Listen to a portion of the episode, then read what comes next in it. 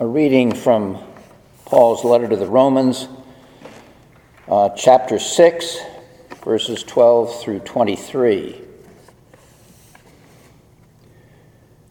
Do not let sin exercise dominion in your mortal bodies to make you obey their passions. No longer present your members to sin as instruments of wickedness, but present yourselves to God as those who have been brought from death to life, and present your members to God as the instruments of righteousness. For sin will have no dominion over you, since you are not under law, but under grace. What then?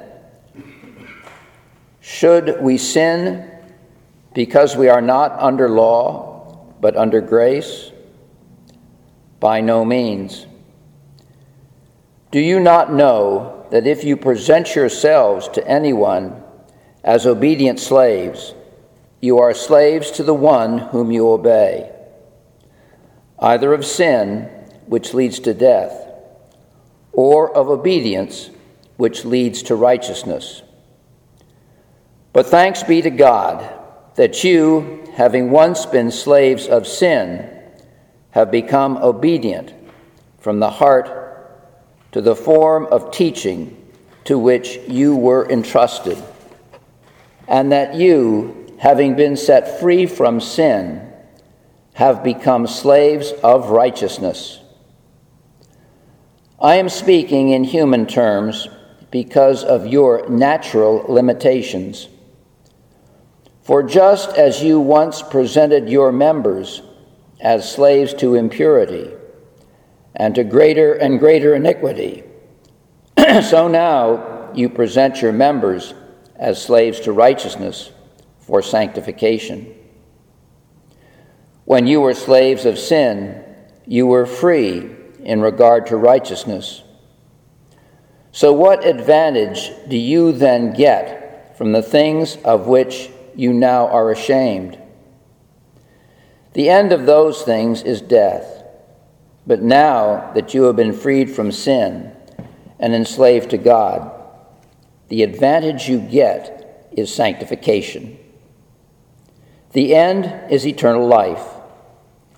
For the wages of sin is death, but the free gift of God is eternal life in Christ Jesus our Lord. The word of the Lord. The word I want to focus on uh, this morning is uh, obedience. It's uh, mentioned uh, obey once and then obedience uh, three times in, in that passage. And Paul is talking about uh, you know the battle that goes on in every heart and in the brokenness of the world between the world of sin and brokenness and the new life that people can experience uh, in, in Christ. He's writing to the church at Rome, though, and he's writing to people who have, have found this new life, who are struggling to be obedient. yes, there's the danger of falling back to old ways, getting back into the patterns of death, but they're on the, on the side of the angels right now, and Paul is trying to offer them encouragement. And one of the values that he invites them to is to live obedient lives. As I reflected on the passage, uh, I thought of that the, the rule of Richmond Hill, the 12 values, right after conversion of life, is obedience. Obedience. And in the rule of Richmond Hill, obedience is uh, molding your life according to God's will. I mean, that's the, the challenge, uh, with a commitment uh, to the mission of Richmond Hill. So, modeling our lives, conforming our lives to God's will with a commitment to the mission of Richmond Hill. I've been doing, uh, in terms of my own involvement at Richmond Hill, um, doing some reflecting uh, because I, I need to uh, uh, offer a witness. Part of the development committee uh, work, which uh, I'm a part of, um, which is raising money. Part of the, the, whole thing about raising money is to be able to, to tell the story. so it puts you in touch with, well, hey, what's the essence of the, the Richmond Hill story? And the, the challenge that I have as we move toward these point of entry events that begin in September is to uh, offer um, a, a, personal witness, which got me thinking about uh, what uh, Richmond Hill means to me and, and my participation in the, in the mission. And I, I think one of the most important things is, is this mission, the healing of the city. And of course, the four values that uh, we're involved with of prayer, hospitality, racial reconciliation, and, and spiritual, spiritual growth, uh, which is an open ended, ongoing kind of thing. And it calls for uh, obedience, it calls for commitment and working at it, exercising our will uh, to move in that direction. And I think uh, part of uh, my, my personal involvement here is that the work of healing uh, the city is enormously difficult work. Never underestimate the forces of darkness. Um, and so you need uh, the energy that only God can give us to overcome those forces. And it's to be reminded, and I think this is one of the, the benefits in the Richmond Hill ministry, that it's the grace of God. It's God working through us, uh, calling us to be where we can use our gifts in the best way, calling us in relationship to people that we need to be in relationship with, calling us to do the work that needs to be done in that, in that healing process. It's unique and, and particular to each of us, but we need to discern that. And that comes, that discernment comes out of a, of a sense of seeking to be obedient.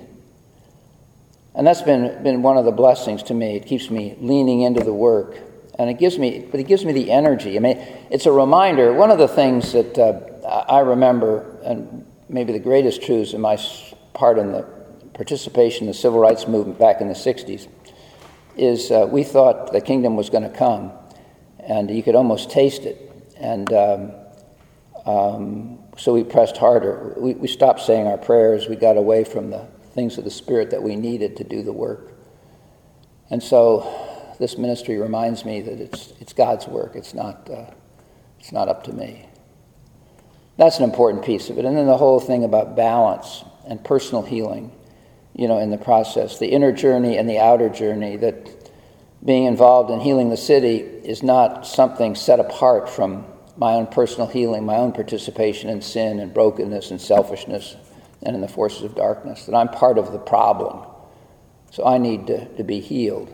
But it's, it's the blending, it's the moving out into the world and then coming back and lifting it up. Say, God, what did I learn about this? And where do I go from here? Um, that that's all part of that, that process of living into obedience, living into the, into the mission. So, those are some of the things that uh, I've discovered in hanging out with you guys. And uh, um, it's, been a, it's been a blessing. It's op- also an open ended uh, challenge and opportunity. And uh, I'm curious to know what God will have in store for me for you today. So, here we are, the start of the day.